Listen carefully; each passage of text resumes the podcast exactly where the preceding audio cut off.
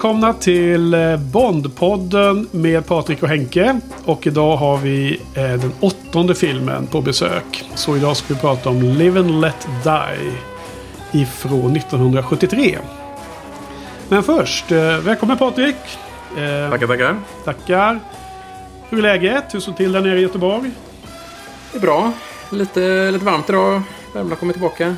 Ja, det- härligt. det. Hösten, hösten här men ändå inte den där skarpa kalla luften. Nej, Alltså, nej. den här kommer väl snart. Ja, den kommer. Precis. Ja, vad heter det? Idag har jag en liten eh, innovation här, en liten nyhet. För Innan vi börjar prata om dagens film så tänkte jag att jag skulle ge dagens tre topp. Vad sägs om det? Spännande. Jag har ingen aning Ja. vad det kan bli. Men eh, Nej. låt oss... Eh, min gissning är ju är Wheel of Time. Men eh, Ja, det är, precis. ja, det är bra. Bra att du påminner mig. Det, nej, jag, jag kan eh, faktiskt med sorg i rösten säga att det blir inte Wheel of Time idag. Det får återkomma vid ett senare tillfälle. Kommer säkert med på någon annan eh, dagens tre topp. Utan det här är bara en liten eh, top of my head från denna lördagsmorgon. Helt random. Eh, och sen ska vi eh, snacka om filmen lite senare. Plats nummer tre. Det är bara en liten, liten detalj i här i livet. Och det är det här mintkakan Remi. Det är otroligt god till en kopp kaffe. På förmiddagen. Man sitter och kollar på tv eller något sånt där. I alla fall en, en lördagsförmiddag som idag. ja, Plats nummer två. En kul trivialitet. Och det är ju eh, på inspiration av Karl som tipsar om det här i kommentarspåren. Och även Sofia som var entusiastisk och pratade om eh, Elizabeth Hurleys Vanessa. Så det är ju Bond-spoofen Austin Powers International Man of Mystery. Den första Austin Powers-filmen såg jag igår kväll. Åh, herregud. Ja, okej. Hur Ja, kändes det- det då? Ja, men det var väl ganska kul ändå. Alltså, det, var, det var lite småroligt. Eh, inte en speciellt bra film. För att det var... Eh, det tjatades för mycket och det blev samma skämt om och om igen. Men det var ju lite... Eh, jag, menar, jag, jag uppskattade när de drev med Bond som koncept. Eh, Mm. Första och andra och tredje gången det var samma skämt. Men sen blev det liksom uttjatat då. Okej. Eh, Jag har, kan du, har, du har sett Austin Powers eller? Ja, jag har sett eh, någon, någon eller några filmer. Jag vet inte hur många det är. Om det är tre. Jag tror att det finns tre. Ja, jag, har- jag har säkert sett två eller något av dem. Och... Ja. Jag har svårt att tänka mig att de, de håller om man ser dem idag, men jag vet inte. Ja, jag hade aldrig sett dem. Eh, Jag kände till dem, hade sett liksom clips ifrån, hade sett eh, Dr. Evil och sånt. Givetvis, han är ju popkulturell ikon. Men, eh, nej, Minne- men det var ja. första hela... Ja, den var inte med i den här filmen. nu, Ja. Nej, okej. okej. Så att, in, inga spoilers här nu. ja, men jag, jag, eh, svag 2 av 5. Och sen kommer dagens plats nummer ett. En guldkant på livet. Och ett stort tack till eh, Johan, producent Johan här då. Som är den som har eh, fört mig in på detta spår. Och det är ju eh, i musik. Det är låten Harlequin Forest med det svenska bandet Opeth. Progressiv metall. Eh, stenhårda. Eh, Mikael Åkerfeldt är ju ett musikaliskt geni. Eh, och den här låten eh, är ju helt otroligt bra. Eh, Ja, idag, jag hörde på det flera gånger eh, på, på morgonen. Eh, och jag bara lade märke till att helt plötsligt så satt jag och håller andan på ett visst ställe i mitten av låten när det är så himla bra parti.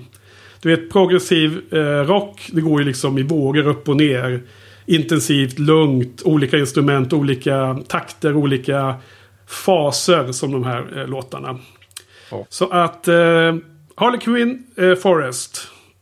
Ett stort Ja. tips. Svårt. du, du, du ser helt oförstående ut. Ja, jag, ja, jag har svårt att tänka mig att eh, han skulle vara lika stort eh, musikalisk eh, svensk geni som Eddie Bengtsson. Men eh, ja, visst. Eddie Bengtsson. Eddie Bengtsson. Vem är det nu då? Denna skåning. Eh, en, en man från Skåne som gör, eh, eller gjorde i alla fall, fantastiskt bra eh, musik. Kan, kan Det ha något med, jag med inte- synthesizers att göra eller? Det kan, det kan vara någon synt Ja. med det hela, ja. Ja, jag tror att det här är ju faktiskt det, det största avståndet på musikkartan ifrån dig. Din musiksmak, vad Opeth gör. Mycket Men mer. kanske ändå inte. Nej, jag vet inte. Jag gillar hård musik, absolut. Eh, Men Ja. det ska vara syntare bakgrunden. Ja, det, jag tror att det finns en synt med i, eh, i ljudbilden. Det Ja. får vi spela nästa gång du kommer hälsa på. Ja, eller inte. Ja, ja. Men du, vi, kan eh, spela, vi kan spela det en låt. Den här Ja, det låten som du nämnde kan vi absolut spela. Jag är nyfiken Absolut. på det. Ja. Det låter bra. Då, då tar vi det som en raincheck. Så har du någon, eh, några saker top of your mind att dela med dig av nu när jag har stulit massor med tid här i podden? Ehm, ja, eh, det finns ju bara en sak. Vi spelar ju in det här eh, avsnittet lite, lite före det släpps då. Så att, eh, det finns ju bara en sak i mitt huvud idag då. Och det är ju SHL-premiären ikväll. SHL. Eh, Ja, precis. Kan jag, är det jag är inte jättemycket för sport, Ishockey? men den här ishockey, ja. Den här sporten. Här, eller damerna? Eh, båda, båda börjar idag faktiskt. Eh, så även STH, fast ja, mitt lag i eh, damhockeyn är ju inte då. De är, de är fortfarande i division 1. Men Okej. snart är vi där. Ja. Nej, men med det kanske det är dags att eh, titta framåt då. Dagens film, Live and Let Die. Och här har vi den stora... Eh, en, kommer in i en ny fas här för hela filmserien. Nämligen när vi... Eh, det är liksom Sean Connerys era i eh, Eon Productions Bond-serie är ju därmed slut. Eh, eh, det, för det förra filmen var hans sista. Och nu har vi en ny Bond-skådespelare. Och som dessutom kommer eh, inneha den här rollen under hela 70-talet och eh, halva 80-talet. va? Så att det är ju Roger Moore.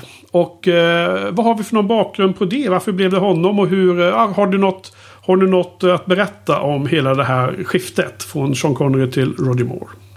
Så de eh, producenterna insåg väl att de inte kunde få Sean Connery till... Eh, han varken ville eller det var ju alldeles för dyrt det här Dimes of Forever. Så att eh, det var ju dags att titta efter någon ny. Ehm, och Roger Moore hade ju gjort väldigt många liknande roller under 60-talet och så här precis i början av 70-talet. Han, han gjorde ju Helgonet ehm, ja, 62 till 69 gick den. Okej. Och det är väldigt likt. Också lite så gentlemanna... Ja, agent eller vad han nu är. Jag vet inte riktigt vad han är, men eh, någon privat. Nej, alltså, jag har inte sett tv-serien. Nej. Eh, Har du? Inte den gamla. Jag jag har kanske sett något avsnitt, jag vet inte. Men... Eh, för det gick väl någon film typ på 90-talet med... Vem var det? Var det Val Kilmer eller? Ja, Val Kilmer tror jag. Ja, var- den, den har jag sett. Men, Och jag känner, jag känner ju till Helgonet liksom. eh, Precis. I samband med Roger Moore. Men jag har nog aldrig sett den om jag ska vara ärlig. Nej. Eh, så, den, så han hade gjort det. Och sen även precis i början av 70-talet gjorde jag den här eh, The Persuaders. Snobbar som jobbar på svenska. Den minns Ja. du, det vet jag. Alla det, är minns ju det. en, det är en serie som man såg. Den, den gick ju hela tiden när man var ung. Gjorde den inte det? Den gick väl som så extra program på, vad hette det? Det var lördag, Rassel eller någonting sånt. De som lördags... Eh, Ah, okej. det- Kommer du ihåg det? De ja. hade, de hade, jag för mig det. Det är mitt minne säger att det var så. Precis, det var väl... eh, Var, var det någon eh, SVT lugnt. underhållning när de skulle ockupera hela kvällen? va? Ja, precis. Och så hade de så små avsnitt mitt emellan när de stod och snackade. Så här, jag vet inte. Ja, just det. Eh, Så då var den. Ehm, och, men han kände väl det när han, han skrev på för, för Persuaders då, att eh, han var i... Eh, han var en av dem som eventuellt skulle få den här nya rollen som, som eh, Bond då. Så han skrev bara på för en, ett, eh, en säsong. Han blev erbjuden fler säsonger, men han kände att en säsong och sen så... För han ville inte sitta fast i ett kontrakt ifall han skulle få chansen att spela James Bond. Nej, nej, okej. Så, så det blev ett, en säsong och sen så fick han då chansen till eh, att spela James Bond. Ja, just det. För, för han hade varit påtänkt tidigare va? Av de här producenterna va? Varit. Salzman och dem. Var, hade han inte det? Jo, det är helt rätt. Han, han är ju faktiskt, det tänker man kanske inte på, men han är ju faktiskt äldre än Sean Connery. Mm. Han är ju tre, tre år äldre än Sean Connery. Så, att det, eh, så, han, så han är ju faktiskt 46 här. Ja, Och jag tycker han ser oförskämt ung ut. Det, tycker du det, eller? Ja, eller är det bara för att man är så absolut. van vid de gamla Moore-filmerna? Men han ser Det- jätteung ut här, för att vara 46. Ja, ja men det, det är nog för att man är van med de gamla. Men jag håller helt med om att han ser ung. Han har så här långt hår i nacken och, och så. Eh, men det var ju samma reaktion jag hade i alla fall. Jag tror du också ackade den när man såg Q och så. Från de här tidigaste Mm. filmerna. Som man då har vant sig med hans sista insatser. Ja, det stämmer. Jo, gammal. men så är det väl. Så är det Ja. väl. Men det var något jag tänkte på nu när jag såg om filmen. Att jäklar vad ung han är. Ja. Det är synd att han är... eh, Ja, min bild av eh, Bond i huvudet kanske är påverkad mycket av Sean Connery. Men, eller den är ju det. Men jag har ju liksom en yngre Bond egentligen i huvudet. Än, än en person som är precis under 50 och sen äldre än så. Absolut, och det blir ju inte bra eh, Roger Moore senare. Alltså, sista filmen när han är, han är, han är gammal. Alltså, Ja, det funkar inte. Men det kommer ju komma till när vi kommer till de filmerna. Men här tycker jag fortfarande han ser ung och fräsch ut. Han känner ju själv då när han, han gick in och skulle spela den här rollen så tyckte han ju det att, att Bond han var inte så, han har inte läst, han har läst någon bok så det bara för att komma in i det, han har inte läst alla böckerna, inte så eh, mycket bakgrund. Utan han, han kände att den här agenten hade blivit lite over the top då. Eh, han såg ju framförallt filmerna då. En, en som han kallade en ridiculous hero. Ja, det är en bra beskrivning. Det är en bra beskrivning. Ja. Så att han, han, därför valde han att spela Bond lite tongue in cheek. Ehm, för han, Ja. han kunde inte riktigt ta honom på allvar. Så det, är väl, det är väl därför som det, de här filmerna är som de blev. Liksom. Ja. Ja, jag kan ha respekt för skådespelare som väljer att inte läsa grundmaterialet. Och, utan bara gå, gå på manuskript och regissörens input. Eh, och samtidigt kan jag också förstå om man går den andra vägen. Har du någon, har du någon eh, preferens av detta? Jag har full förståelse åt båda hållen. Eh, Just i det här, när det finns ganska mycket böcker så kan man ju tycka att eh, jag hade kanske föredragit att de hade läst alla böckerna och förstått karaktären då. Men visst, eh, samtidigt Bondbok och filmbok, vad säger jag, Bond, bokbond och filmbond är, har ju gått divergerat och blivit lite mer två helt olika. Eh, Två olika media helt enkelt. ja, Det är ju som det ska vara kanske. Någon- Så är det ju ofta när man gör eh, någonting från en bok. Eh, det såg vi på eh, Game of Thrones till exempel. Om man ser andra, att de, de divergerar lite grann. Ja. Nej men det, det är fine. Och eh, sen nämnde du att eh, han då valde att spela mer tongue in cheek. Och det är ju ganska tydligt eh, att hela ton, tonaliteten ändras. Så jag vill nog eh, tolka det som att Eh, eftersom vi har varit inne på det tidigare att det är ganska mycket samarbete här mellan alla i produktionsteamet. Alltifrån producenter till regissörer och eh, production design och man, manusförfattare tillsammans med skådisarna. Och, och även fruar och andra som, Ja, som märkt. bidrar.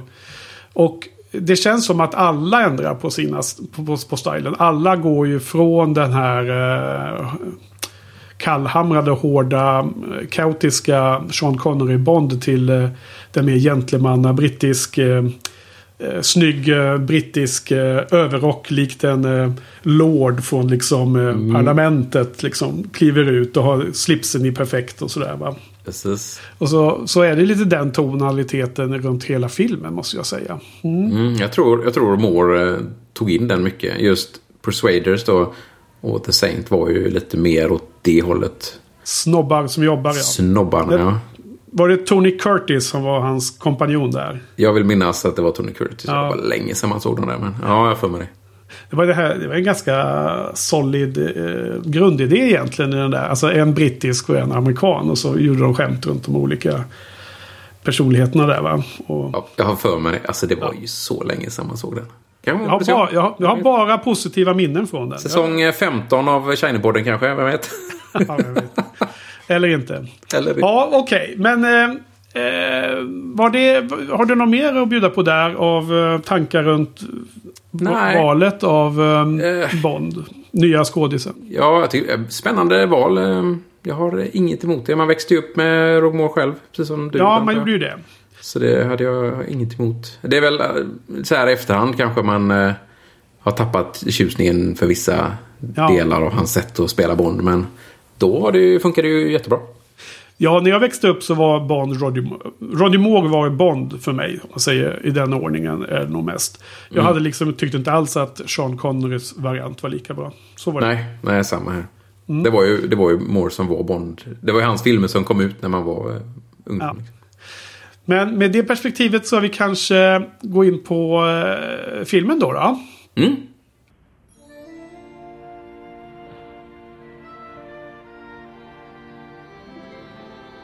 Black Queen on the Red King, Miss. Solitaire.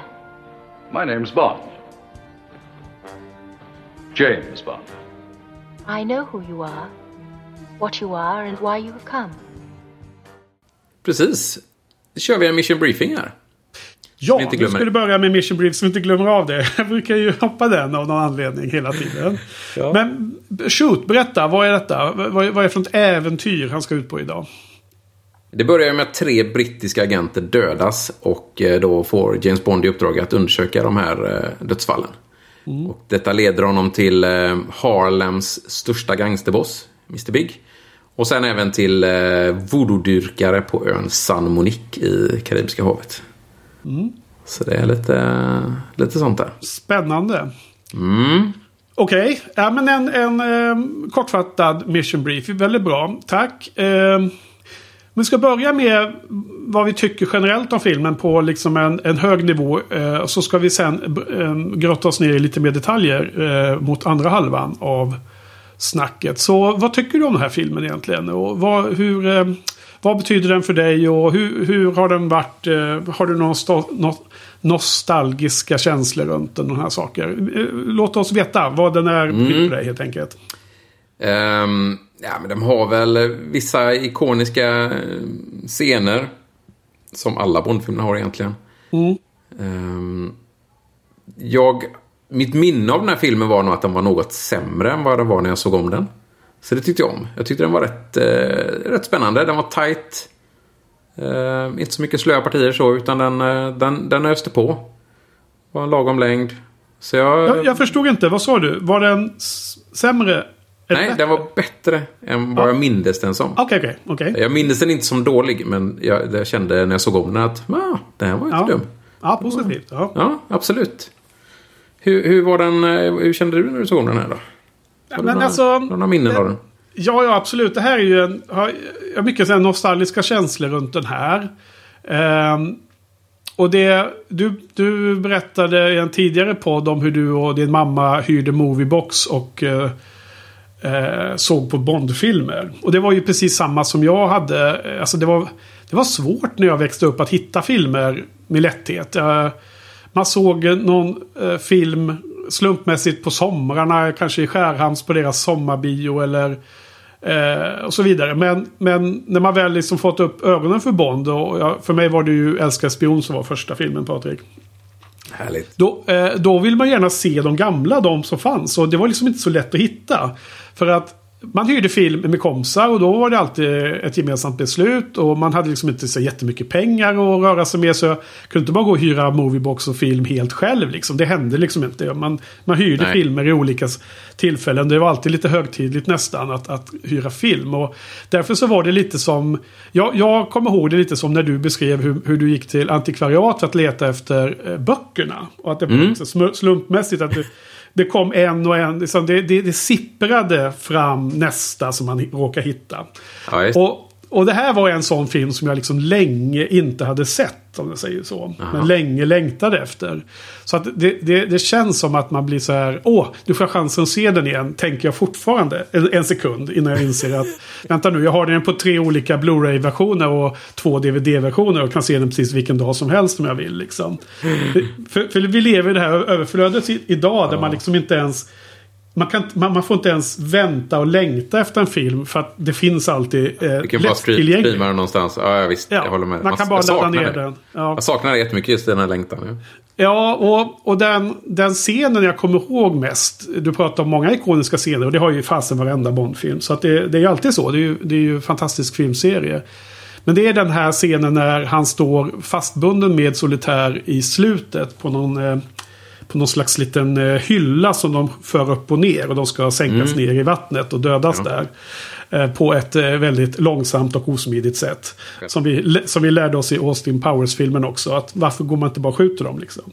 Nej, Ja. okej. Eh, Men då är, det, då är det hans klocka där och då är det inte speciellt faktiskt eh, magnetismen i klockan utan då är det den här eh, lilla sågen som man har när han sågar loss det här eh, det. repet.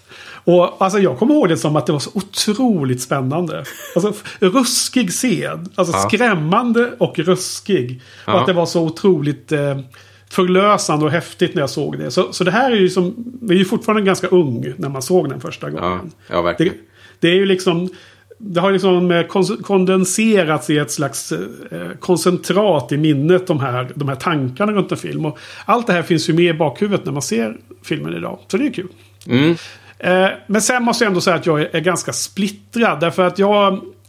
Det är ju så att, att man, man får väl vänja sig lite med hans nya typ av eh, humor som de tar in i serien nu. Och vi kommer väl eh, pratar senare om eh, den glada sheriffen eh, Pepper och lite andra saker runt, runt de bitarna som jag, jag kanske inte uppskattar speciellt mycket. Men det är väl alltid problematiskt med humor. Det kan ändras med åren. Vad, vad, vad, vad som är den stora saken som gör att jag är lite mer kluven åt det negativa hållet. Det är egentligen, om man sammanfattar då. eh, ska inte helt förekomma diskussionen om de olika karaktärerna. Men jag gillar inte riktigt hur Bonds hantering av solitär blir i den här filmen. Och, och, och då har vi ju liksom, då har vi ett antal scener med detaljer. Men Eh, Men de kan kanske, de kan man förstå eller leva med. Utan jag menar mer på en generell nivå nu Patrik. Det här med att eh, jag tycker det är så synd att hon, eh, hon, hon verkar vara så... mm, Hon har de här krafterna. Hon verkar vara så otroligt spännande karaktär som de skulle kunna ha gjort mer av helt enkelt. I filmen. Jag tycker att det enda man gör av hennes krafter att hon kan förutspå saker är att de har sex och Bond typ stjäl den kraften från henne ju. Eh, och eh, jag tycker att de skulle varit mycket mer samarbetat i ett par. Och de skulle ha utnyttjat den här kraften på något sätt. Det hade ju gjort filmen mer spännande och mer i, eh, i ton, ton, i liksom byggt vidare på hela den här voodoo-kulturen och de här eh, magiska sakerna. Det hade varit Ja. roligt att se. Jag tycker att de för snabbt liksom gjorde henne till ett typ av offer och bara bihang. Och, och det tycker jag är lite synd skulle jag säga faktiskt. Mm, Eh, jag men- förstår dig. Jag förstår Ja. dig. det är liksom det här eh, mer vuxnare eh, åskådaren som också är van att analysera och eh, blogga om filmer som liksom typ förstör den ungdomligas liksom förtjusning över äventyret. Att det bara allting är fantastiskt. Ja. Nu, nu, nu analyserar man sönder filmen istället. Ja, men så är det ju. Så det man gillade, det, det märker man ju jätteofta att det man gillade förr, det... Man, man växer och mognar och förhoppningsvis. Och eh, ja, det, det, Ja. Mm. man får annorlunda syner på, på vissa delar av, eh, av filmer eller vad det nu kan vara, böcker eller... Absolut. Eh, Så jag förstår hur, hur du känner. Mm. Ja. Eh, Nej, men det finns, finns både bra och dåliga saker där. Så, Mm. så, så är det, känner jag. Ja, ehm, ska vi börja fundera på hur vi kom till denna film? Ja. Vilken bok? För det, det fanns ju inte så många böcker kvar nu. Som de inte hade gjort filmer på. Nej. Eh, Så de hade väl egentligen kanske bara tre stycken böcker kvar. Och då, av de tre så, så var det Live and Let Die som var den kanske mest filmiska. Eh, skulle jag vilja säga. Okej. Och, men det, det fanns ju en, en risk med den här boken då, för boken handlar om en... Um, skurken i boken är ju svart. Han har en gangsterorganisation som där alla är, i princip är svarta. Och, då var det väl en liten rädsla då, speciellt i den här tiden då. Eh, eh, precis början av 70-talet eh, med, med medborgarrättsrörelsen och allt det här i. Ja, då- Black Panthers och de här. Ja, precis. Så de var väl lite oroliga att det skulle då bli någon slags... De skulle måla upp de svarta som onda och någonting då. Mm. Samtidigt så har ju givetvis, jag vet inte om det var där, de, de, tanken var ju att, att huvud, att solitär egentligen skulle vara svart också då. Men så hittade de Jane Seymour och så eh, var hon så bra så att då blev det andra kvinnan som blev svart istället då. Eh, Rosa Ja. Eh, Men, så de var lite oroliga för det. Samtidigt så tänkte de att de skulle försöka rida på den här vågen av eh, Black filmer som kom precis i den här, precis något år innan. Just det. I Shaft, eh, i den eh, stora, den kom ju 71 där. Jo, men jag känner till genren, men jag har sett ganska lite från de riktiga 70-talsfilmerna. Nu, nu har det ju varit en liten revival med en del moderna filmer som också Mm. har tagit, eh, tagit fasta på den eh, subgenren. Jag vet inte, har, har du kollat på de här? Eh, Nej, jag, jag har sett några. Jag tror jag har sett eh, or- original Shaft. Jag tror, både original och den som kom med... Vem var det som gjorde... Samuel Jackson eller? Samuel Jackson kan det ha varit, ja. Samuel Ja, men Jackson det var en remake där. Det var en remake, absolut. Jag tror jag sett den och så den första tror jag sett någon gång. Ja. Mm. Bara för att ha sett den liksom. Så, så de... Dels var det då en liten risktagning men samtidigt så försökte de då att rida på den här vågen lite grann för att eh, även få in den delen av de betalande åskådarna så att säga. Ja. I USA då. Ja, alltså man lägger ju märke till det här och undrar lite hur, hur filmen eh, mottogs på det sättet. Men just att alla de onda så att säga är, är svarta och liksom att det blir... Ja, de, de har död på massor med vita. Men det, det borde ju inte ha någon betydelse men det är klart att man lägger märke till det liksom. Och Ja, hade, varit, jo, hade man bytt på alla. Hade man bytt på att, att det var alla vita var svarta och tvärtom. Då hade man ju kanske tyckt den här filmen var väldigt konstig. Jo, precis. Eh, Men, men hur, hur gammal var boken egentligen? Den var, ju, den var väl skriven långt tidigare än tidigt 70-tal ju. Mm, precis. Menar, Dog inte han, när dog han? 65 eller något sånt där? 64. Ja, okej. Eh, Det här är ju faktiskt eh, hans andra bok. Jaha. Så den kom ut 54 då. Ja, Okej, och då, den- då var det också spännande kanske grepp. Ja, det här, ja absolut. Det här måste ju varit... Eh, alltså, det var ju kanske inte så kontroversiellt eftersom... Som, som det var nutiden, eller dåtiden ska jag säga, under 50-talet. Kanske inte tyckte detta var jättekonstigt. Däremot så beskrev han ju just att, att eh, nu liksom svarta börjar komma i alla områden. Vetenskap och idrott och allting sånt. Så varför skulle det inte... Så nu var det liksom dags för en svart storskurk. Liksom. Det kan låta konstigt i, i dagens läge, men det här var ju då 50-talet. Och, Ja. eh, det var väl hans eh, resonemang på den tiden. Jag vet inte.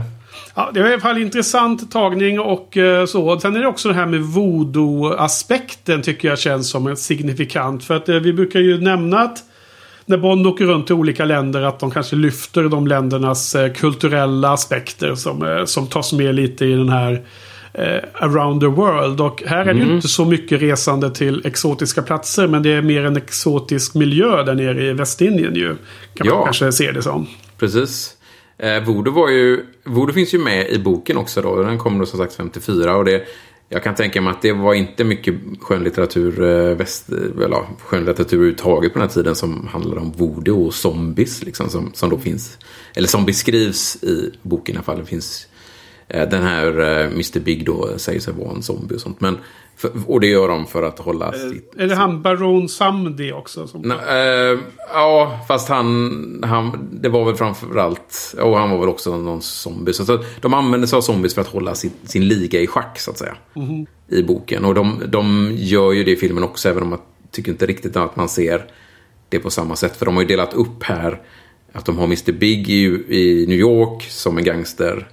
Och sen håller de kanske eh, Dr. Kanangas folk på ön mer i schack med voodoo då. I, I filmen så var det ju, det var ju samma person. Eh, Mr, eh, eller Kananga fanns ju inte överhuvudtaget, det var Mr Big var ju på båda platserna så att säga. Eh, och då höll han hela sin liga i schack med voodoo och, och zombie. Ja, alltså här får man ju lite så här eh, de här det, det är som en sektliknande. Det, de, de här voodoo-scenerna där alla verkar vara helt eh, höga. De beter sig nästan som zombies fast de är väl liksom höga på sin, sin övertygelse. De har blivit i trans där ser man i vissa scener. De håller på Ja. med de här mänskliga offren. De ska dödas med en orm och såna grejer. Precis. Trans är väl rätta ordet. Zombies är lite annorlunda. Det, men man har ju sett en del zombiefilmer eh, med åren. Och eh, det är ju kul att, att se det så här tidigt då. Eh, även om de filmerna man sett är lite mer... du, du har väl sett mer än mig tror jag. Även om jag har försökt komma ikapp lite så här eh, eh, de senaste åren. Har ju sett en del. Vi får kolla på mer tillsammans. Ja, det får vi göra. Mm. Ja, precis. Ja, men okej. Ja, men det, det är ganska spännande. Alltså, jag tycker att filmen eh, det uppfyller inte de här vanliga eh, aspekterna. Att det är jättemånga exotiska platser där de går ifrån liksom ett blågrönt härligt hav till att sen uppåka skidor i Alperna i nästa scen. Utan det är lite mer koncentrerat till liksom ett fåtal locations i den här filmen. Eh, Och inte allt för, för skillnad på dem heller som du sa där med Alperna och Nej, havet. nej. Utan här var det Västindien och New Orleans känns ganska lika liksom. Tycker jag. Att, Ja. Det är inte någon udödlig synvinkel här ännu, utan det kommer senare. ja. Ja. Så eh, om vi kastar oss in i eh, pre-titles då. Hur, vad har vi på den tycker du? Mm. Eh, I den så ser vi just de här tre brittiska agenterna dödas då. Jo. Eh, Och det är egentligen det som är pre-titan. Det som är, det som är spännande den här är ju att det här är egentligen den enda pre-titan i hela serien där Bond inte är med på något sätt. Eh, han syns ju inte alls. eh, det finns andra där han är med antingen som en dubbelgångare eller som en, som en pappfigur i nästa Ja. film. Eh, men det här är, och det är väldigt spännande just att, att de introducerar en ny Bond. Och sen väljer de att han inte är med i pre-titan. Och han är då som sagt inte med på riktigt i nästa pre-title heller, då, även om det är en pappfigur. Eh, Så det, det känns som ett val av producenterna. Eller, Ja, det är lite upprörande att det Ja. här är ganska svagt måste jag säga. För att jag tänker direkt på när de introducerade George Lazenby i, i Hennes Majestäts Hemliga Tjänst. Så gjorde man ju en väldigt cool och bra genomarbetad introduktion av nya Bond, nya skådisen. Och här eh, skippar man helt den möjligheten. Eh, inte bara att han inte är med i pre-titles. Han är också bara så här, en ganska ogenomarbetad reveal av honom i första scenen sen efter eh, titles. Ja. Mycket dåligt måste jag säga. Ja, det, och det är så konstigt att de gör det. Alltså, man förstår ju att de gör en riktigt genomarbetad, eller tur ska jag säga att man gör en riktigt genomarbetad när de byter första gången då till Lazenby. Mm. Eh, Men alla andra gånger när man byter Bond så efter Roger Moore, då är det ju liksom en någon... Även om det kanske inte är supermycket så är det ändå en, den här moment när Ja. han vänder sig om och man ser hans Ja. ansikte eller han säger att han är Timothy. Dalton till exempel. Dalton till exempel, Ja, den är bra. Och, och även Pierce Brosnan. Liksom. Ja. Ja. det, det är hela tiden. Det- men just här, så, de missar det. Liksom det är, ja, missed opportunity. Helt klart. Han, han ligger i sängen med Miss eh, Caruso. Så bara zoomar de in och så är det bara han där istället. Ja, ingenting liksom. Inte det bakifrån och du vet så här. Tisa lite, dra ut på det och sen en reveal. Ja, det är dåligt tycker jag. Eh, en väldigt kul eh, behind the scenes detalj om de här tre morden. Så är det ju då en av ag- MI6-agenterna som blir dödade på av det här voodoo-gänget på Sankt Monique då. När han står uppspänd mellan två stolpar och är bunden då som ett X. Och eh, den skådisen var ju väldigt rädd för ormar. Och eh, även, eh, även han som eh, höll i ormen gillar inte alls det tydligen. Men det var tvingade Fel person på fel plats. Ja, båda då. då. Och även, jag menar, Solitär, eh, Jane Seymour hamnar ju i samma situation i slutet av filmen då. då. Men eh, han, han som... eh, Den, den första då, han som blir dödad och blir stucken, eller biten av ormen heter det va. Hade, han svimmar ju i den scenen. Så att när, när de ropar katt och allting var bra och han liksom inte rör sig. Då, då står han ju där helt lealöst för han har svimmat av tydligen. Och det, och det är det man ser i filmen helt- då? Ja, så fattar jag det som på den här Inside um, Live and Let Die eh, dokumentären. Och I så fall är det ju jätteroligt egentligen. Eller elakt också. Men det är också ganska, ganska eh, dråpligt. Om man säger Ja. så. Eh, behind the scenes-kommentaren runt när Jane Seymour i slutet av filmen. Jag bara tar den snabbt nu eftersom vi är inne på ämnet Patrik. Så, så var ju hon också inte helt eh, jätte... Hon var lite skeptisk men det var väl okej. Men då när eh, han, killen, kommer gående med den här gröna ormen med den här zigzackiga på. Då blir han tydligen biten i handen. Han som håller ormen. Jösses. Ja. Så att han släpper ormen och börjar skrika och, och alla i produktionen liksom springer fram till honom och ojar sig då. Liksom, du Ja, måste ja. Ha, ha, medicin liksom. Och då ringlar ormen rakt mot Jane Seymour och hon bara står där och är fastbunden. Hon kan ju inte göra någonting. Och ingen, ingen bryr sig tycker hon då, då. Det här är väl sekunder vi pratar om. Jo, För- jo, men Jo, men för, panik, ja, paniken man har. Ja, exakt. Va? Och sen kommer då ormhanteraren och fiskar upp ormen precis innan han kommit fram till hennes fot. Då. Så det, det berättade hon. Och jag menar, en, där var hon helt klart mycket äldre. Så det var nog ett minne som hon, som hon sällan skulle glömma i alla fall. Ja. Ja. Okej, men sen då. Om vi går in på nästa eh, fas så är, det ju då eh, titles och eh, exakt hur bilderna ser ut. Det får du dra för det glömmer jag. Det har jag alltid glömt när man har sett filmen. Eh, men sången vill jag ju highlighta här. För det här är ju en superikonisk eh, Bond-sång.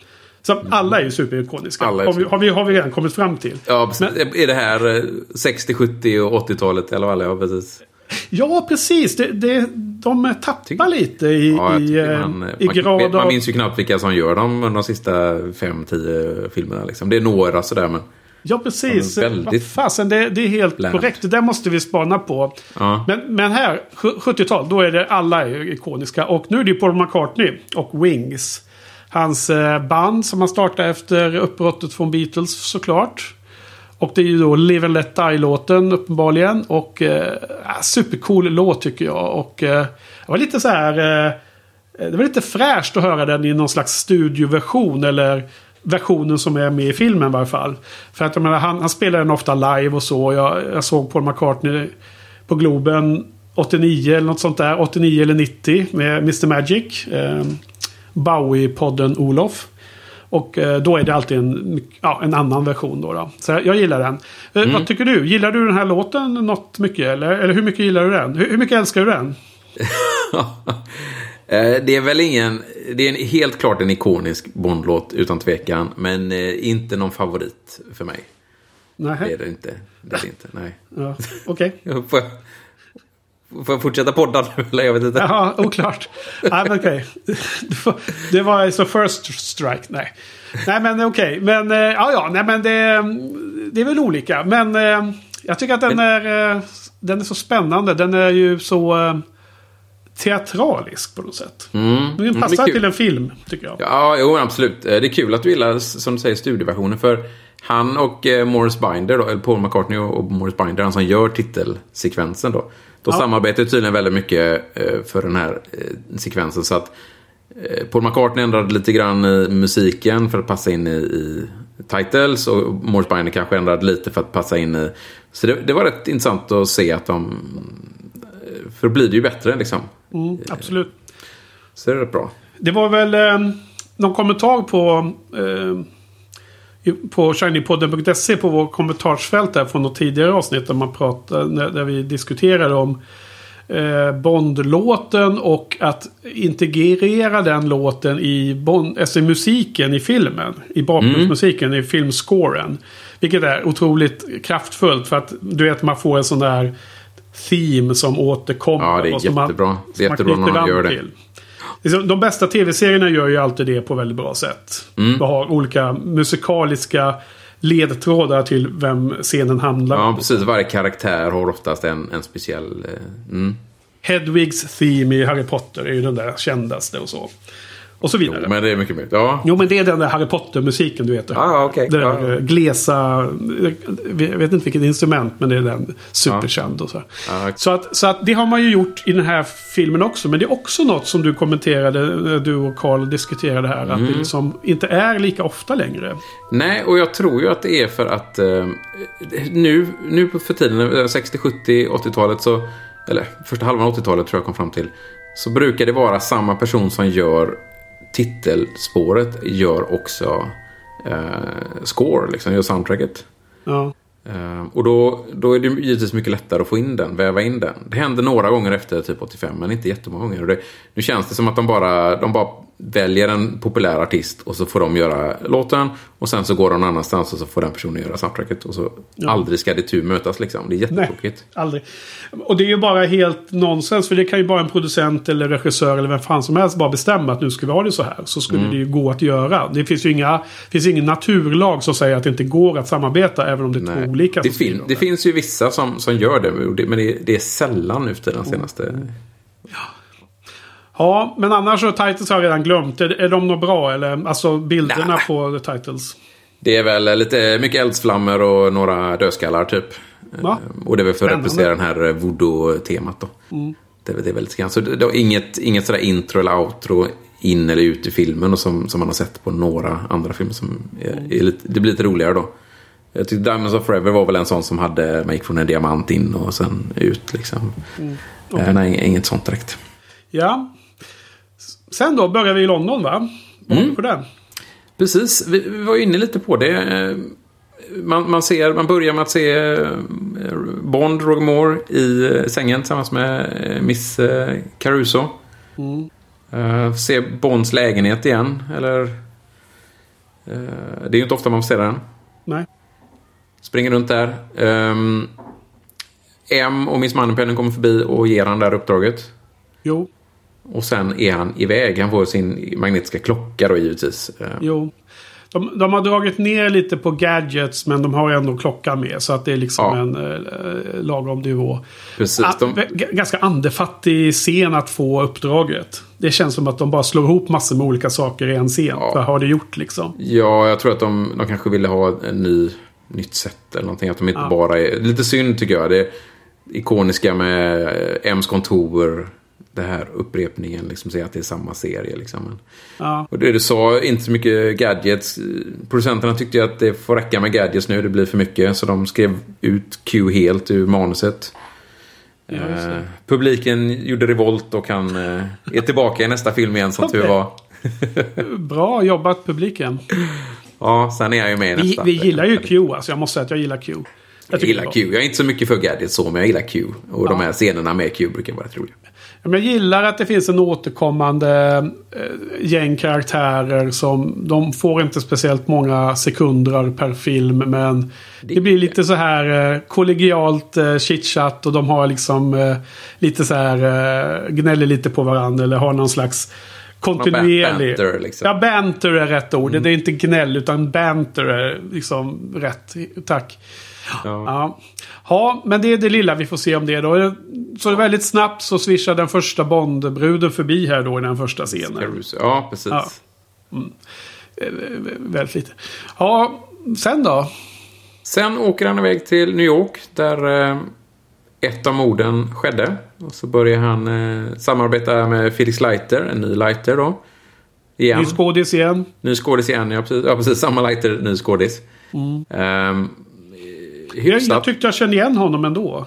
David Edison, ja. ehm, han är ju första gången han är med. Eh, dock så kommer han vara med och spela Felix Leiter i en senare. Okej. Så, Okej, det kommer bra. säkert, eh, så det är därför du känner igen honom tror jag. Tycker ändå att han är ganska bra måste jag säga. Ja, bra ålder, bra... eh, Samma, liksom det känns att de har jobbat ihop förut. Liksom, man får den känslan av det. Däremot har han ju väldigt lite att göra i den här filmen. Eh, väldigt underanvänd, så att säga. Eh, vi får träffa...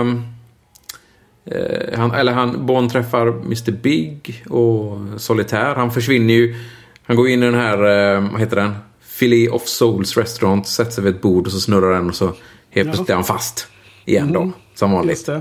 Eh, träffar eh, Mr Big, gangsterskurken och hans eh, eh, spådam Solitär. Just det. Där har vi Jane Seymour. Hon är ju eh, spektakulär i den här filmen. Ja, jag älskar Seymour i den här filmen. Hon är fantastisk. En av mina absolut eh, favoriter eh, av alla Bond-kvinnorna. Ja, jag tycker hon är skitbra. Och det är också därför det är lite så här, den här spaningen jag hade. Att det är synd att hon inte får göra mer. Vara mer drivande, mer påverka handlingen mer än att bara vara liksom. Mm, mm, Ganska mycket. jag håller med. Jag menar, det kanske är, det kommer aldrig mer bli det här eh, teamet mellan James Bond och eh, så som man hade med Tracy. Det är liksom kanske är en ouppnåelig eh, nirvana som aldrig mer kommer återuppskapas. Men jag, jag skulle vilja ha mer åt det hållet Patrik. Att är en, det är väl liksom en slags förväntan nu för tiden. Det kanske inte man tänkte så mycket på i början av 70-talet. Men jag skulle vilja ha den balansen bättre. Han har ju en duell. Eh, dels har han ju givetvis många starka kvinnor i många filmer. Så, men sen hade ju...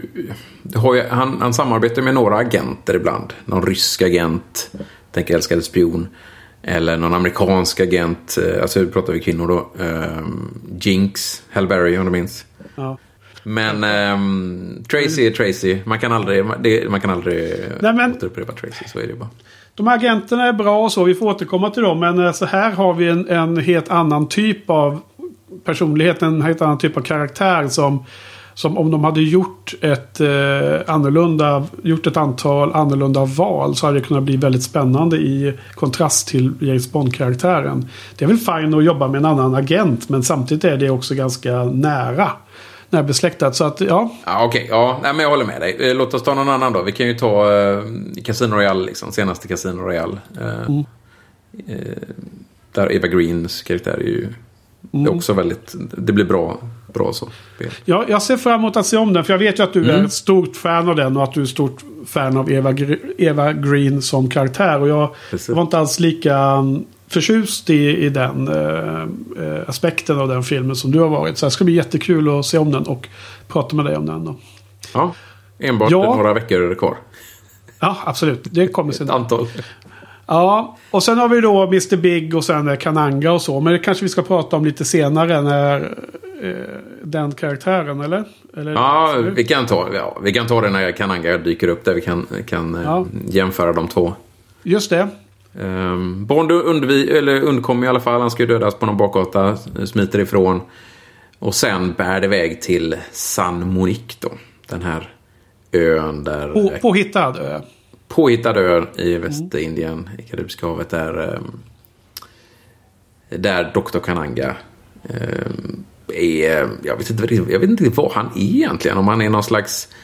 Ja, men I början så är han ju på FN och... Ja, och han är en officiell ambassadör person. eller han, är Han liksom ledare för statsminister? Han? Premiärminister? Vad kan det bli? Kejsare? Ja, kejsare. ja, men jag, jag får en känsla av att han inte är FN-ambassadör utan snarare kejsare över San Monique. Eh, han är en officiell person och han... Eh, men så då undercover så är han också knarkproducent och sen är ju hans... Hans samarbetspartner är Mr Big då i New York som är eh, distributionsledet. Precis. Och sen är det då den här stora eh, överraskningen här i filmen på grund av den här fantastiska förklädnaden. Det är ju att det är samma person.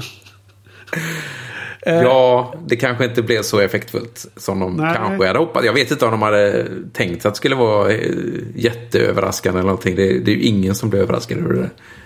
Nej, för att det är lite så här eh, Clark Kent, Superman eh, förklädnad. Att Clark, eller Superman tar på sig bara glasögon och då kan ingen känna igen honom längre.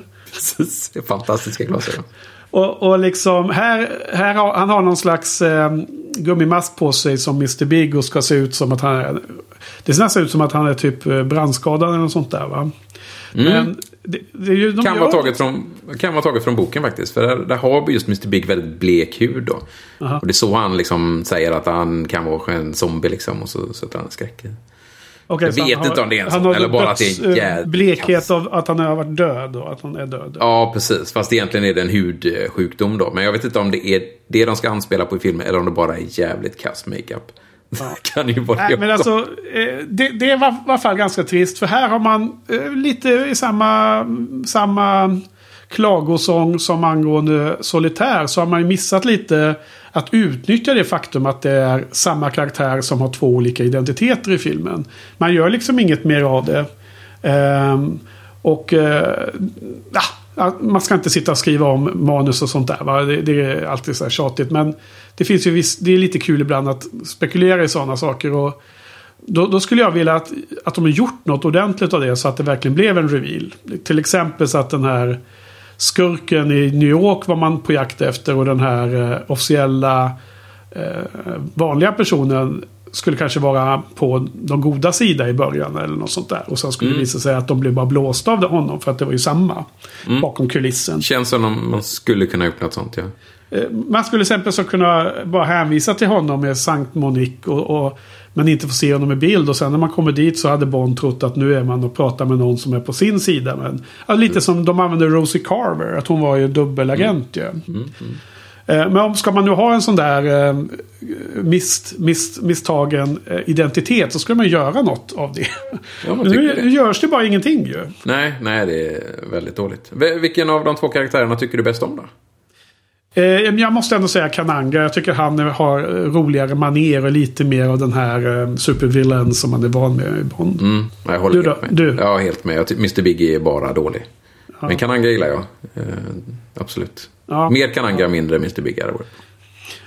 Ja, okej. Ja, men så är det den karaktären. Och um, Rosie Carver, ja, hon spelar ju dubbelspel här då. då. Eh, Mm. hon, är ju, hon säljer in sig som Mrs Bond där och Mrs. Bond, ja, dyker upp där. Vad har du på hon- henne då? Vad tycker du? Ehm, hon, hon är väl helt okej. Det känns som en svag, svag karaktär. sk- Skriven karaktär eller också är en dålig skådis. Jag är inte säker. Men, eh, och sen är Hon det ju är, hon är väldigt... inte speciellt bra känns det Nej. som. Och sen är hon eh, väldigt eh, taggigt. Det blir, det blir inte bra samspel med Roger Moore heller. Nej, alltså jag, jag tycker att den skaver lite scenerna med henne. Är liksom, de, de har ingen bra personkemi av någon anledning. Nej. Jag tycker han är lite... Okej, hon är på den eh, icke goda sida. Hon är liksom en av skurkarna. Hon är ond, men... Han är, lite... s- Det blir dåligt. Det blir som att han är bara svinig mot henne på något sätt. Eh, känslor som jag inte alls har fått när Sean Connery har varit supersvinig mot motståndarsidans kvinnliga agenter.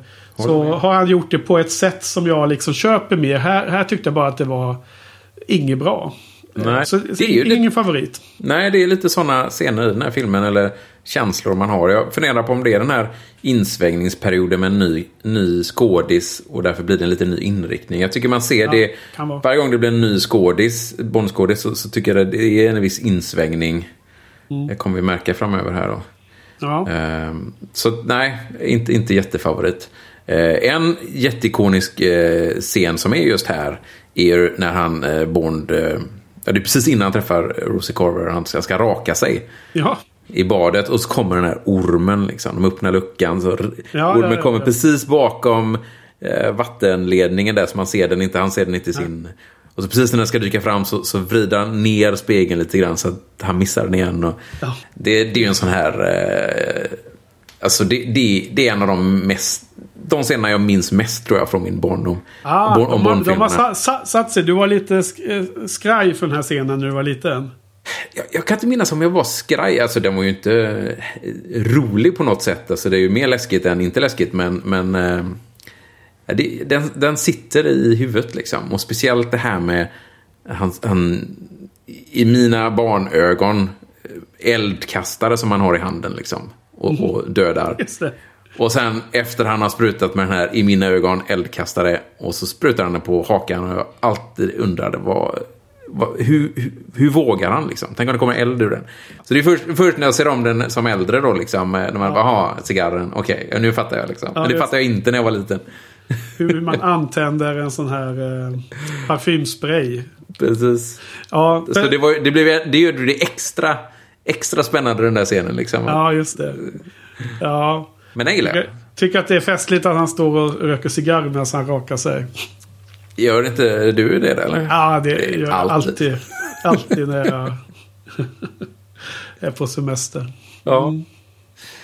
Nej men eh, ja, Rosie Carver dör rätt snabbt ändå. Det, hon är inte med så länge. Nej. Nej, eh, nej det är in- ingen eh, direkt minnesvärd karaktär eller del av filmen. Eh, sen håller han ju på där med solitär en hel del och han duperar henne. Och, eh, alltså jag har egentligen inga problem med att han eh, fuskar med eh, kortleken och sånt. Eh, eh, men det är andra delar i hela det här konceptet med att han stjäl hennes kraft som jag, jag tycker att de borde ha utnyttjat på annorlunda sätt. Hur gjo- gjordes det där i boken egentligen med solitär och så? Vad, vad hade hon kraft? Kunde hon se in i... Ja, det kunde hon väl. Ehm, I, I boken så, så är hon, hon är ju synsk. Hon, och de gör det lite annorlunda då. I, i boken så, så vet hon ju redan, när hon, har, när hon ser Bond första gången så är, är hon fullt medveten om att hon kommer ha sex med honom. För hon har sett det i sina syner. Okej. Så här i boken, så, eller i filmen, så eftersom de inte riktigt kan komma in i hjärnan på karaktären som man kan i en bok. Så kör, kör de ju det här med, med korten hela tiden. Eh, så i filmen så spelar det ju egentligen ingen roll att han manipulerar de här korten. För det här kortet har ju kommit upp två gånger redan. Så att det hade ju kommit, oavsett, eh, så hade det ju kommit, kommit upp ändå. Eh, så att jag, jag håller inte heller, jag är inte heller så... Jag tycker inte det är så eh, allvarligt med att han manipulerar kortleken heller. Då. Men i boken så som sagt så vet hon redan om det här. Att hon... Ja, hon kommer att komma sex. Så hon, hon flörtar ju med Bond över den här första scenen i New York. Hon är ju på liksom.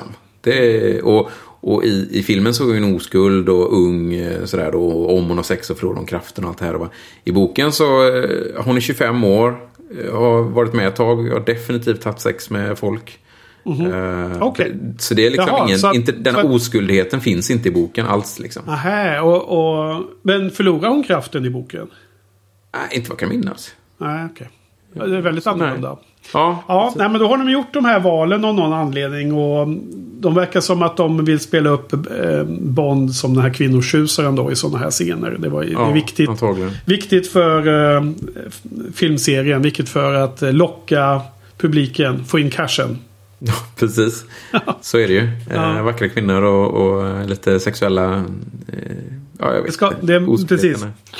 Under och övertoner. Och eh, ja, senare på den där med henne då när de är på flykt där så är det ju en sån här jakt med udda fordon då. Första vi råkar ut för den här filmen va? Ja, den här dubbeldeckaren. dubbeldeckaren. Ja.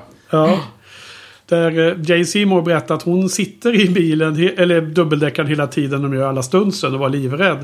Och hon, hon kommenterar själv att det var lite udda att de inte bara tog någon annan tjej. Någon, någon random. Man kan ju tycka, hade hon skadat sig där så hade de fått Ja. stänga ner hela... Ganska onödig risktagning för att eh, hon var så rädd för att den skulle välta hela tiden. Så. Ja, det är klart. Det förstår man. De kör ju helt galet med Ja. dubbeldäcken. Och, och han, eh, han som var någon eh, master eh, stuntperson som intervjuas många gånger. För de har ju alla de här senare stunterna med eh, racerbåtarna. Han berättade att när han körde dubbeldäckaren mot den här bron så visste han inte ens om, om övre delen skulle gå sönder. Eller om bara bron, eller om bara lastbil, vad säger jag, dubbeldäckaren som, som vanliga lastbilar bara skulle åka i så tvärnita. Bara kila in sig och sen stoppas. Men det gick ju, det blev rätt liksom. Men det var ingenting som man visste när man spelade in det. Gud. Det ser bra ut i alla fall. Ja, men det, det är så lustigt för att man får en känsla av att eh, allting är mycket mer eh, tillfäll, tillfälligheter och de har någon slags plan, de ska göra en häftig grej men de vet egentligen inte riktigt om det blir rätt och bra och dåligt. Och så här. Lite som att det är någon form av känsla av kaos bakom kulisserna. Nej, men sen, Ja. eh, sen är vi klara. I, sen, eh, de kommer undan den här bussjakten och sen åker de ju vidare till eh, New Orleans. Ja, precis. New Orleans och eh, voodoo och mörker. Då tänker jag alltid på en film från 87. Vet du vilken det, det kan vara? Det är- en film är- med Mickey Rourke i huvudet. Ja, jag vet precis vilken du tänker. Den heter Angel Heart. Heter Absolut. Angel Heart. Och hon, eh, vad heter hon? Det var hon var Lisa hon Bonet. Cosby, Cosby-dottern va? Lisa Bonet. Ja, hon var väl dotter i Cosby-serien. Mm. Ja, hon spelar dotter där. Och hon blev väl, fick väl kicken från den serien efter hon gjorde denna film. Därför att hon var alldeles för explicit och för naken i den här filmen. Skulle inte förvåna mig. Ja, kan mycket vara så. Mm. Den är ju så himla bra, Angel Heart. Eh, eller den var så himla bra. Jag har inte sett om den eh, på... på alltså sen, sen det begav sig. Eh, har samma du sett den? en, en gång har jag sett den, när den kom då. Ja. Eh, eller där omkring. Eller typ när den precis hade kommit på video. Jag kommer inte ihåg.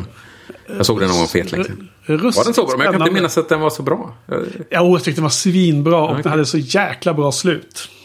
Ja, Ingen minne av det överhuvudtaget. ja men du vet. Nej, Nej, du kommer inte ihåg.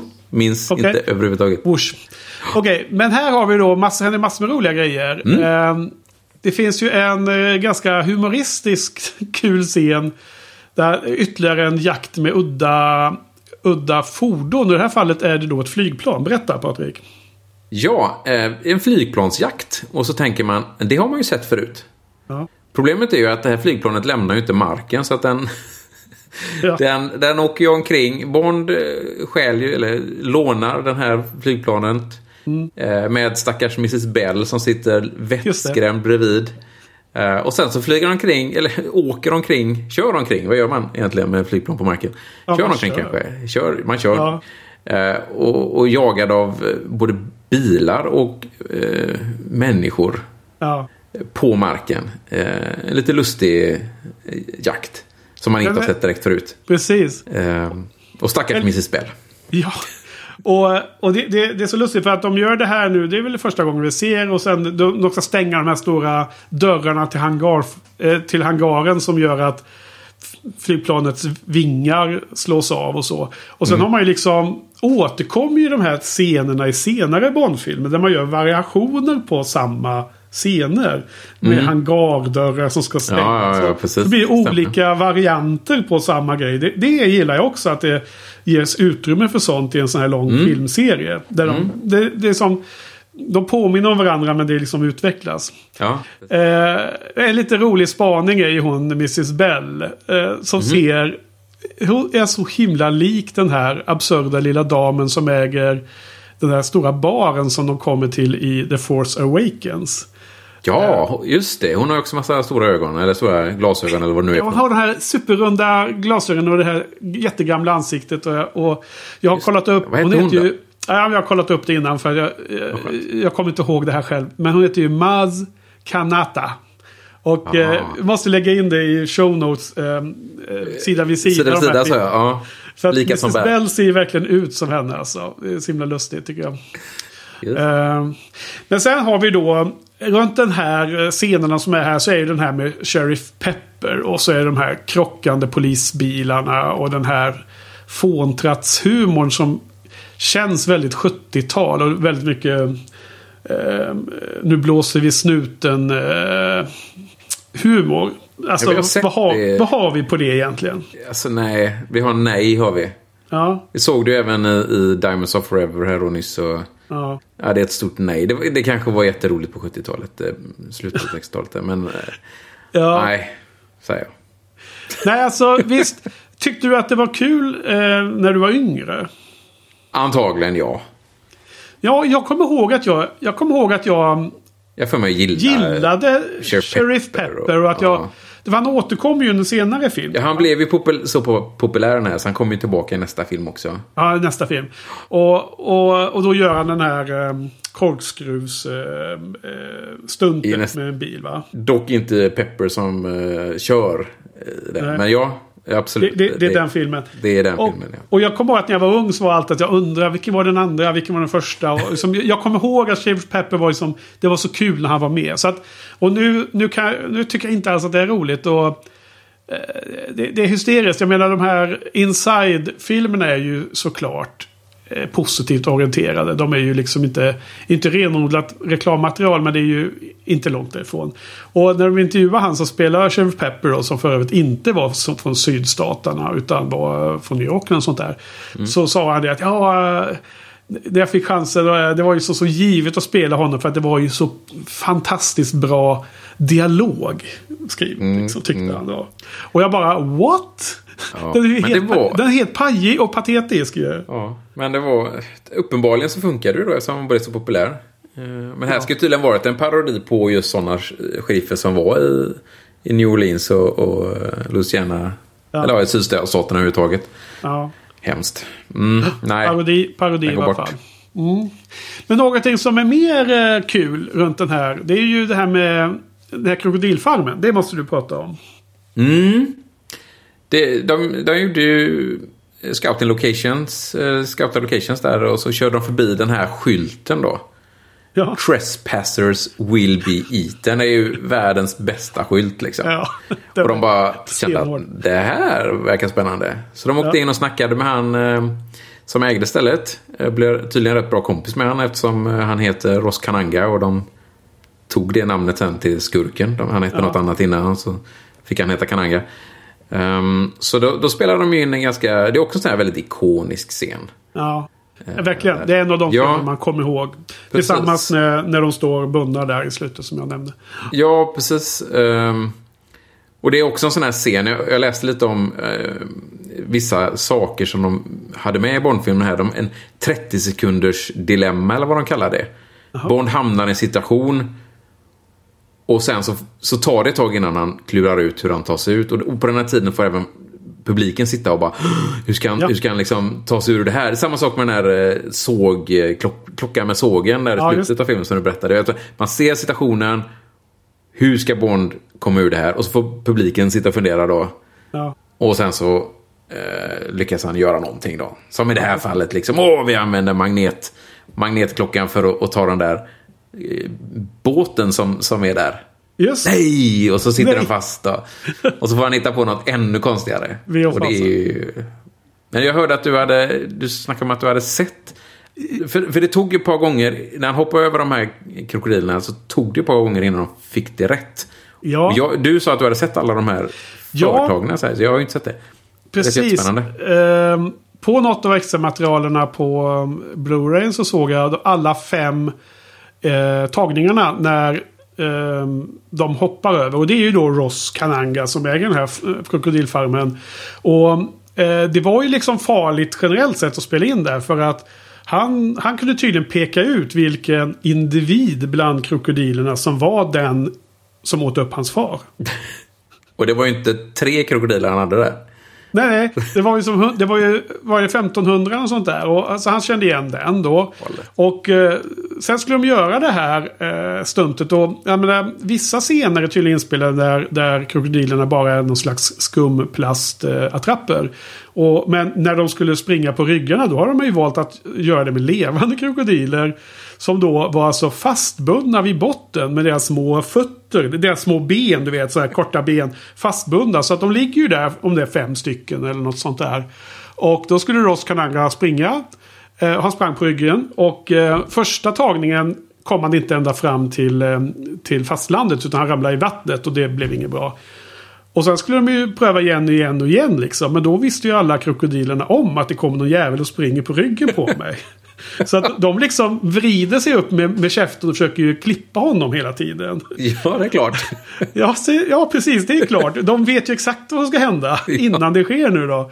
Så att de, de försökte och fyra gånger, varav en gång så fick tydligen en krokodil liksom, man ser att han hakar fast med ena tanden liksom typ i, i skon eller något sånt där. och, och eh, Ross råkar liksom, ja, blir liksom nästan fast där ute. Och någon gång så slutar det med att han bara sitter på ryggen på en och så gissar jag att de får komma ut med en båt och hämta honom.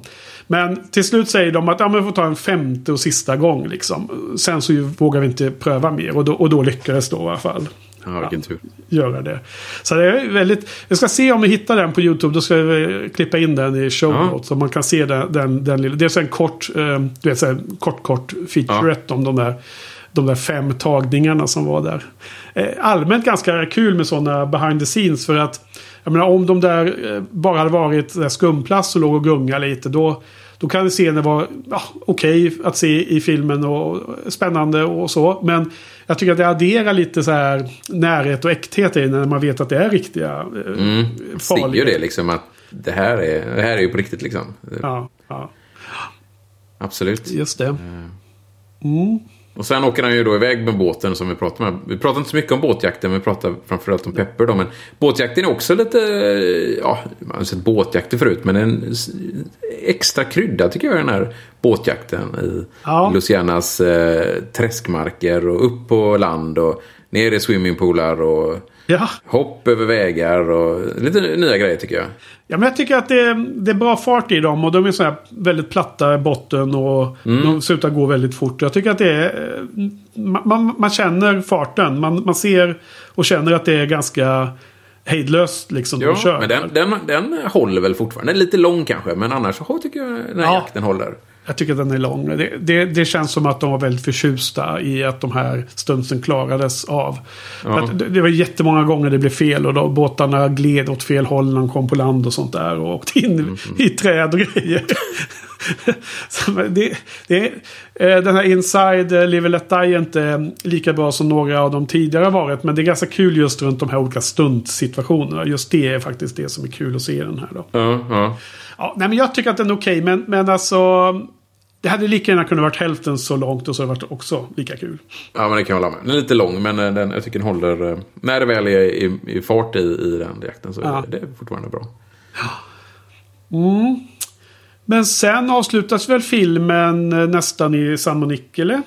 Ja, de kommer tillbaka till eh, Sol Solitär tas till fånga i New Orleans där. Och och sen så tas hon till San Monique och då ska ju givetvis Bond dels rädda henne och dels eh, förstöra de här eh, Valmofälten då. Som, mm. som gör den här opiumen. Och, um, och där kommer vi in på vad du pratade om innan om att fastkedjad och mannen med ormen kommer. Och, ja.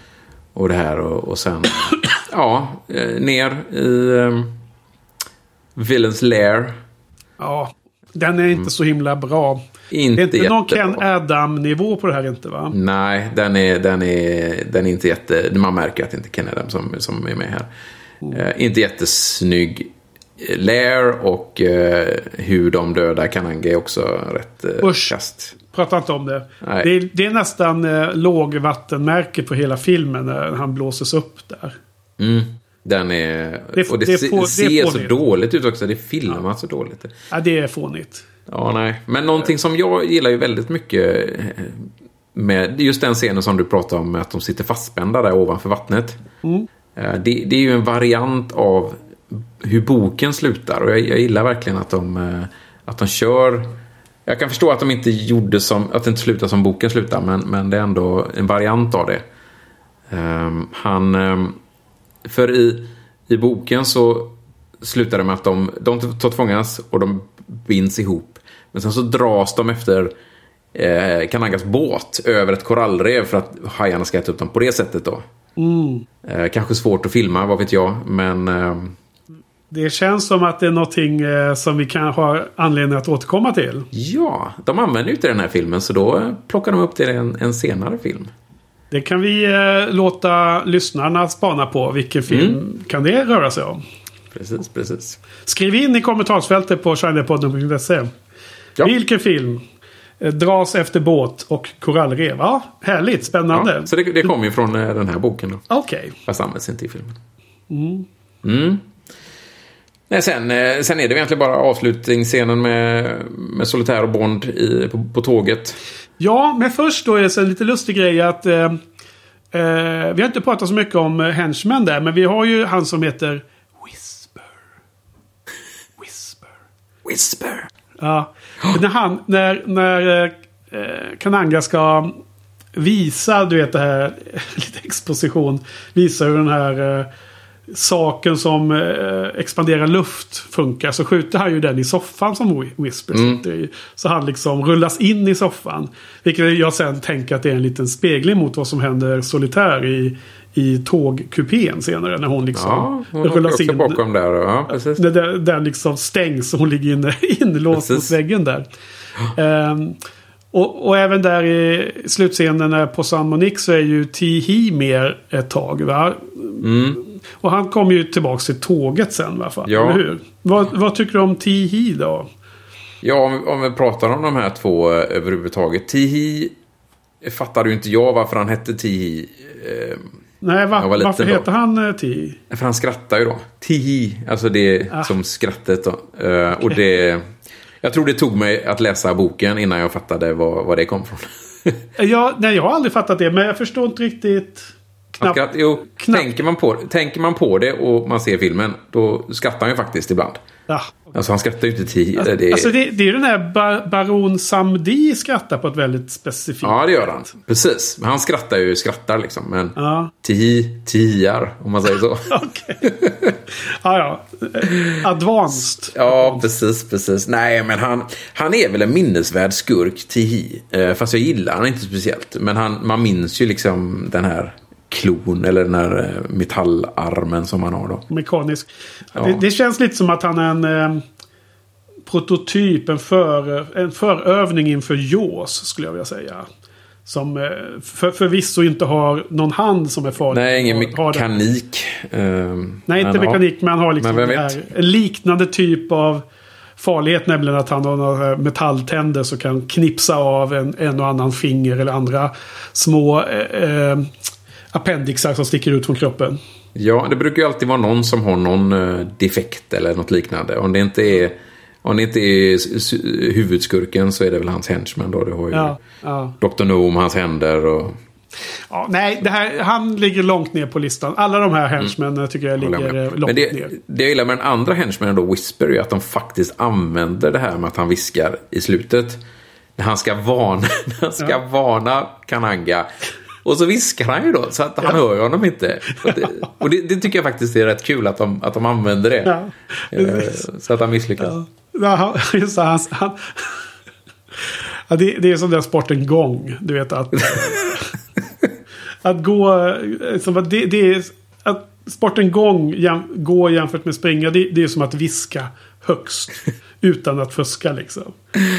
Nu tror jag vi tappade alla våra gångare. Lyssnare som, Ja. som, som gångar. Det är fan ingen förlust alltså. Nej.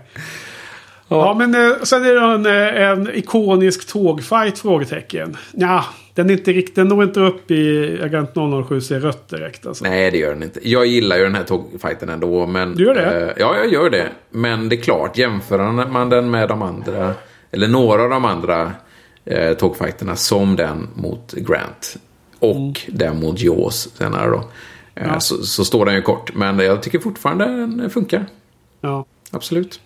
Ja, okej. Alltså, ja, det, det är lite lustigt att de återkommer med tågfighter. Det blir ju som en kul grej att man får flera varianter. Men jag, jag tror inte att den här är högt upp på min lista skulle jag vilja säga. Nej, nej. Nej. Sen är det lite så här att eh, han ska liksom vältas ut. Han fastnar med handen där. Eh, klon och...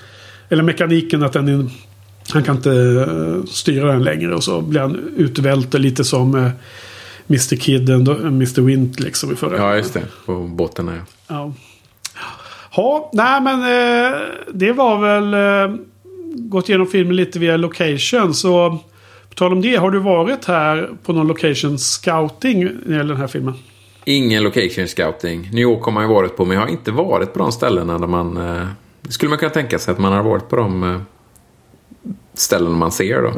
Ja. Det har jag faktiskt inte varit. Jag får, får göra nästa gång när man är i New York. Man har ju varit i New York såklart, men eh, Mm. det, man får... Precis i eh, introt får man ju se FN-huset tror jag, från någon helikopter. Ja, där har man ju varit utanför, men man har ju inte varit i eller flygit utan, ovanför. Nej. Så inte den här gången. Nej, okej. inget den här gången. Eh, jag har aldrig varit i New Orleans ens. Så det, det, Nej, inte jag heller. Inte jag Nej. heller faktiskt. Nej. Det är faktiskt ett ställe man skulle vilja åka till såklart. Mm. Ehm, övrigt om boken då. Eh, vi har ju lyssnare som tycker det är kul. Och jag också då för övrigt. Men även lyssnare har uttryckt att det är kul att få lite mer om vad som eh, fanns i, på, i bokvärlden. Mm. Vi har pratat lite grann redan, men det jag kan säga om huvudstoryn är ju lite ändrad då. Ehm, I boken så är ju uh, Mr Big, det finns ju ingen Mr Kananga, utan, eller Dr Kananga, utan bara Mr Big.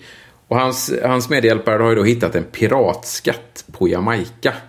Okej. Som de sen smugglar in det här guldet in i USA för att kunna ja, finansiera sina gangsteraffärer. Liksom. Och det är också därför han, han samarbetar med Lighter då. För att Lighter vill ju stoppa det här. Men då, han har ju ingen... Eh, han får ju inte göra någonting i Jamaica då. Och då så behöver de dra in britterna och då... Ah, okej. Eh, Så, så att det här är ett eh, internationellt samarbete mellan MI6 och eh, CFD. CIA. Nej, CIA då. Ja, så det är Secret Secret Service och, och CIA här då. Eh, Dessutom då, eh, som säger brukligt i böckerna, så är ju även eh, Mr Big en spion för Smersh. Rys ryssarna då, igen.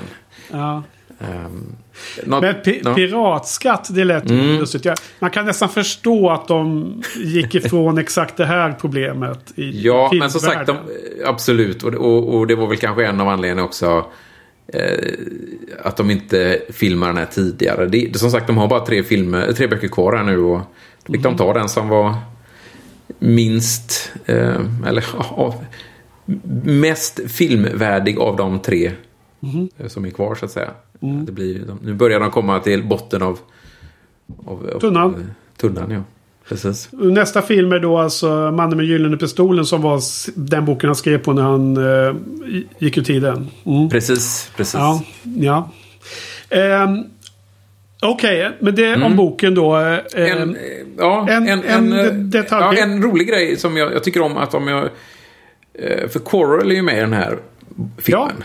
Eh, Och han, han dog ju. han dog ju i Dr. No. Både i boken och filmen så dog han ju. Eh, Men i boken så... eh, Det här är ju andra boken, så det är första gången man ser Coral. Så det är ju samma Coral i Leva Lotta Dö som i Dr. No.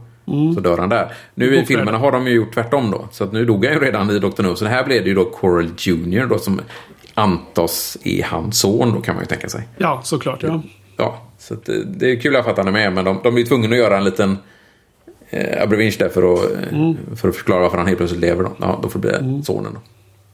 Ja, äh, det är ju alltid kul med de här återkommande karaktärerna. De kanske liksom har lite på gränsen... eh, De kanske inte har utnyttjat den aspekten tillräckligt väl ibland kan det kännas. Framförallt Lighter och... eh, Jag menar, vi, vi kän- tänkte kanske på att eh, vad heter hon, Fiona Volpe kunde ha levt kvar och så vidare. Och man kunde ha gjort det ännu bättre. Men vi Sylvia har- Trench och så. Men det Ja. kom ju faktiskt under Roger Moore så pratade vi precis pratat om Pepper med i två filmer. Ja. Vare sig vi vill det eller inte. Eh, och sen Så, vi, så vi fick Sheriff Pepper istället för Sylvia Trench alltså. Precis. Bra, bra, eh, bra. Och sen Bra även. Jaws, Jaws blev så populär så att han eh, fick överleva den filmen för att komma tillbaka i nästa. Ja, fast det var ju special för Sen- han är ju, han är ju Jaws. Ja, Eller hur? precis, precis.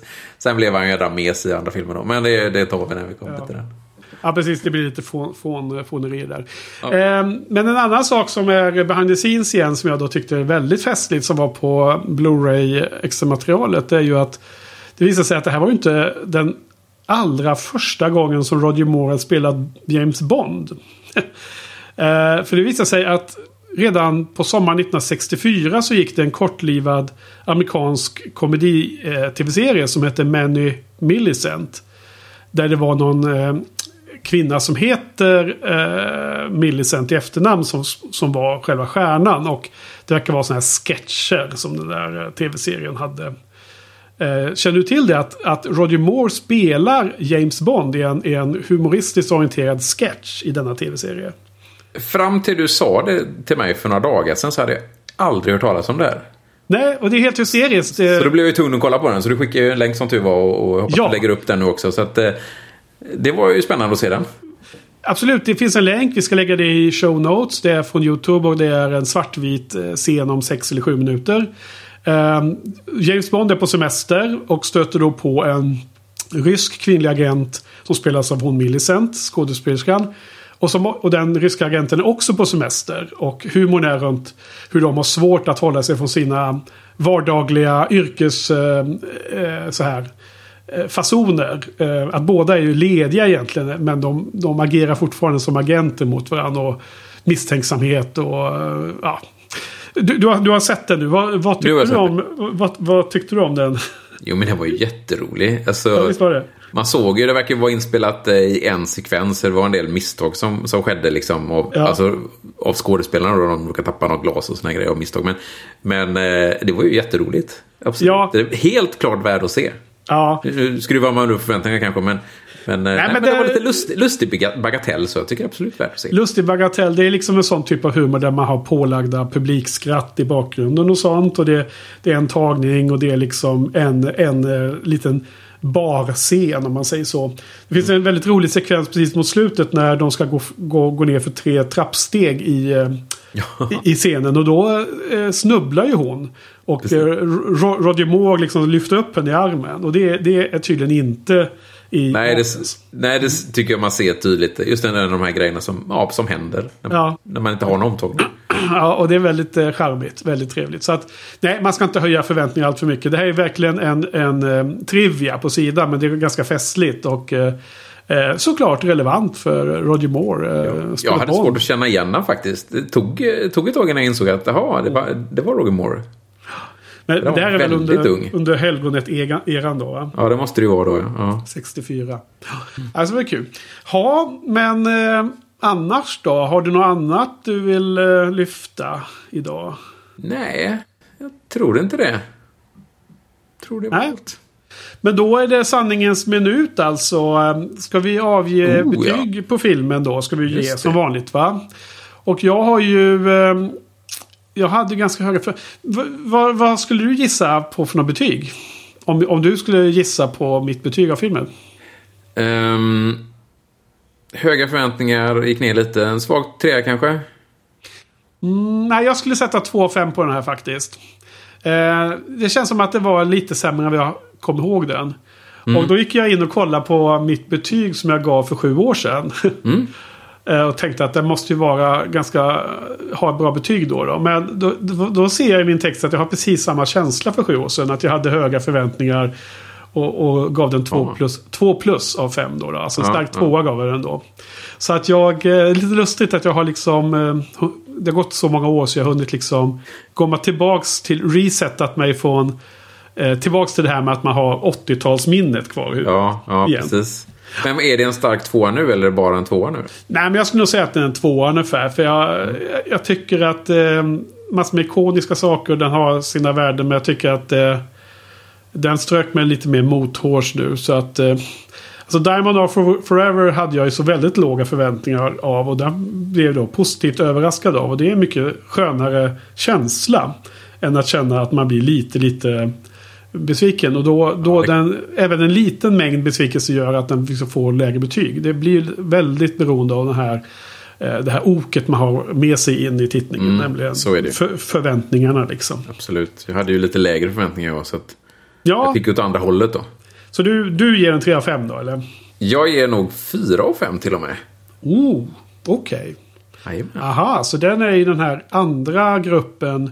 Vi har ju våra fem av fem. De är ju väldigt Ja. mycket högre. Väldigt mycket Absolut, bättre. absolut. Och det är, ju inte, det är inte en stark fyra på något sätt. Nej, okej. Snarare en svag. Men en fyra skulle den tickar den nog in på. Men då är vi inne på övre halvan av uh, rankingen här kanske. På Ja, av de, av tydligen. de Den 24. tog, tog mig lite av surprise där, men uh, över halva Ja, men det är väl samma då med förväntningarna eller? Härligt. Ja, ja, absolut. Ja, Eh, super. mm. Allting är bara otroligt individuellt exakt vad man råkar ha för någon förväntning just, den- Just den dagen. kvällen. Ja, just den kvällen. Vilket är så himla random. Men det blir kul ändå på något sätt att det, att det skiljer sig. För vi har nog inte haft så här stor spridning på betygen tidigare. Tror jag. Jag tror inte det. Om, inte- jag kommer inte ihåg hur det var med diamantfeber, men... jag kommer inte ihåg. Men nej, det, det här måste ju vara den största. Det kan ju inte vara större i alla fall. Nej. Nej, det var inte större.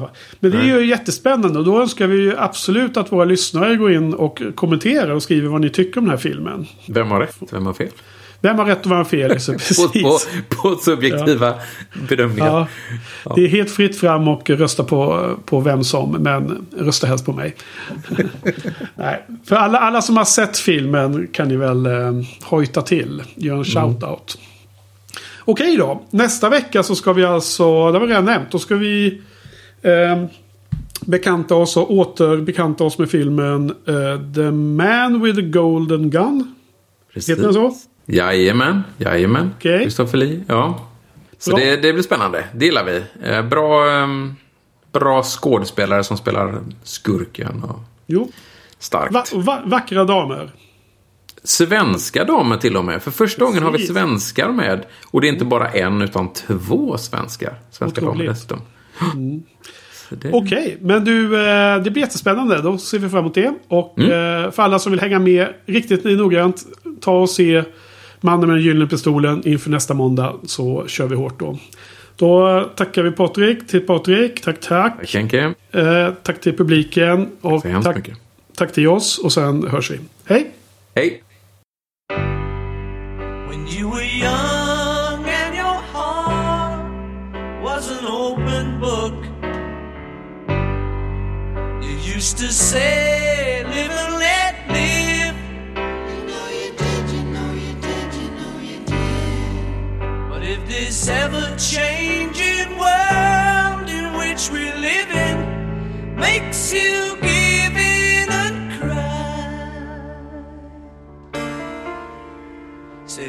live and let